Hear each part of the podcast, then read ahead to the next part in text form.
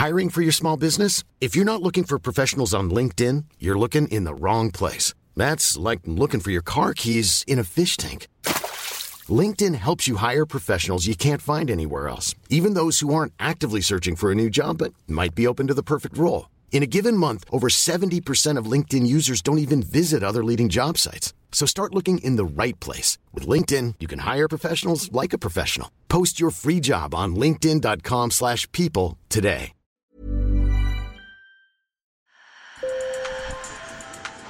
Bonjour. Hello. Hola. Marhaba bikoum. Sur le fil, Le podcast d'actu de l'AFP. des nouvelles choisies pour vous sur notre fil info.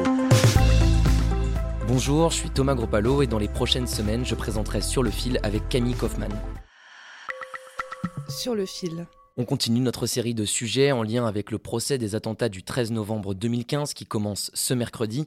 Six ans après, Camille Kaufmann fait le point sur l'état de la menace terroriste en France. Le procès hors norme qui s'ouvre demain est à l'image des attentats qui ont été commis le 13 novembre 2015. 130 morts, plus de 400 blessés.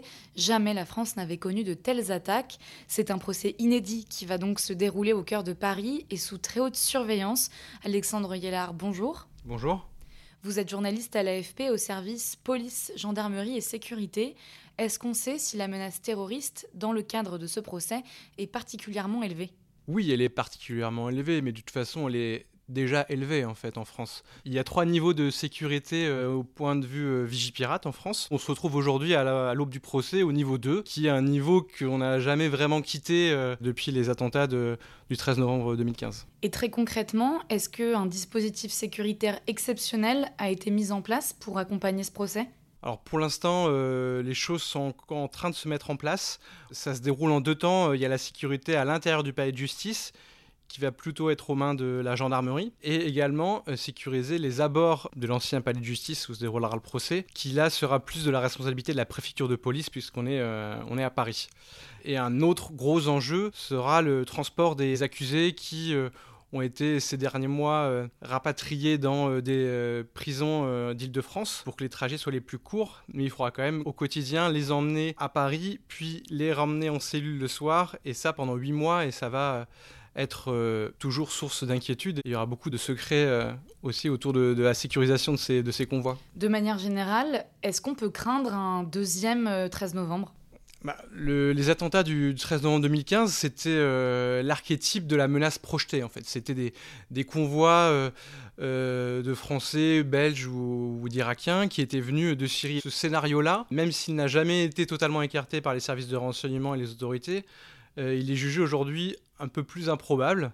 On parle aujourd'hui davantage parmi les services de renseignement de menaces endogènes. Ce sont des, personnes qui euh, sont sur le territoire national, qui euh, peuvent être en situation régulière, qui peuvent être français ou euh, avoir obtenu un titre de séjour ou un statut de réfugié en France, et qui peuvent être récepteurs de la propagande djihadiste qui reste très, euh, très virulente et très résiliente sur Internet. Et dernière question, est-ce que vos sources euh, qui travaillent dans le renseignement ou la sécurité sont inquiètes depuis l'arrivée au pouvoir des talibans en Afghanistan?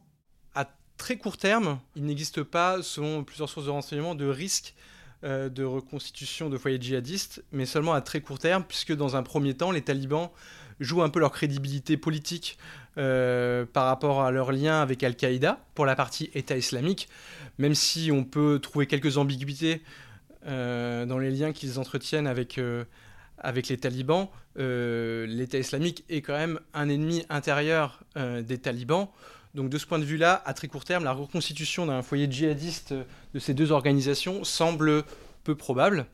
Il y a un autre risque qui, à court terme, n'est pas non plus euh, jugé euh, très important par, euh, par les services de renseignement, c'est le risque de départ de Français euh, en Afghanistan. C'est vrai qu'en 2014-2015, on a vu des centaines, des centaines de Français partir sur la zone euh, irako-syrienne euh, parce qu'ils bénéficiaient de, de réseaux logistiques, parce qu'il y avait déjà des Français sur place, parce qu'il y avait aussi des réseaux de passeurs en Turquie qui permettaient euh, de faciliter euh, l'accès sur zone qui est mine de rien assez proche de la France, alors que l'Afghanistan c'est beaucoup plus difficile d'accès. Et il y a aussi le risque d'infiltration dans les flots de, migrants. La plupart des services de renseignement sont aujourd'hui en train de réaliser des opérations de criblage, c'est-à-dire s'assurer que ces personnes ont un passé, un entourage euh, propre, euh, qui euh, ne suscite pas d'inquiétude et qui ne laisse pas accroire qu'il pourrait passer à l'acte en France. Mais ce criblage est quand même un peu plus compliqué en Afghanistan ou avec les personnes qui viennent du Pakistan ou des républiques d'Asie centrale telles le Tadjikistan parce qu'on les connaît un peu moins que ceux qui étaient en Syrie et en Irak pour lesquels on avait un criblage un plus précis et exhaustif. Donc tout l'intérêt sera là d'avoir un, meilleur partage possible entre les services de renseignement, notamment les, Américains, qui étaient, euh, qui étaient là-bas. C'est tout l'enjeu. De toute façon, le criblage ne résout pas tout. Même les personnes criblées sont parfois toujours euh, euh, surveillées. Déjà en France, depuis le début de l'accueil de, ces migrants afghans, cinq d'entre eux font l'objet d'une mesure de surveillance administrative. Et, donc voilà, ça peut être amené à, se, à, se, reproduire. Merci Alexandre. Merci Camille. Et merci à vous de votre écoute. Sur le fil revient demain. N'hésitez pas à vous abonner pour ne manquer aucun épisode. Bonne journée.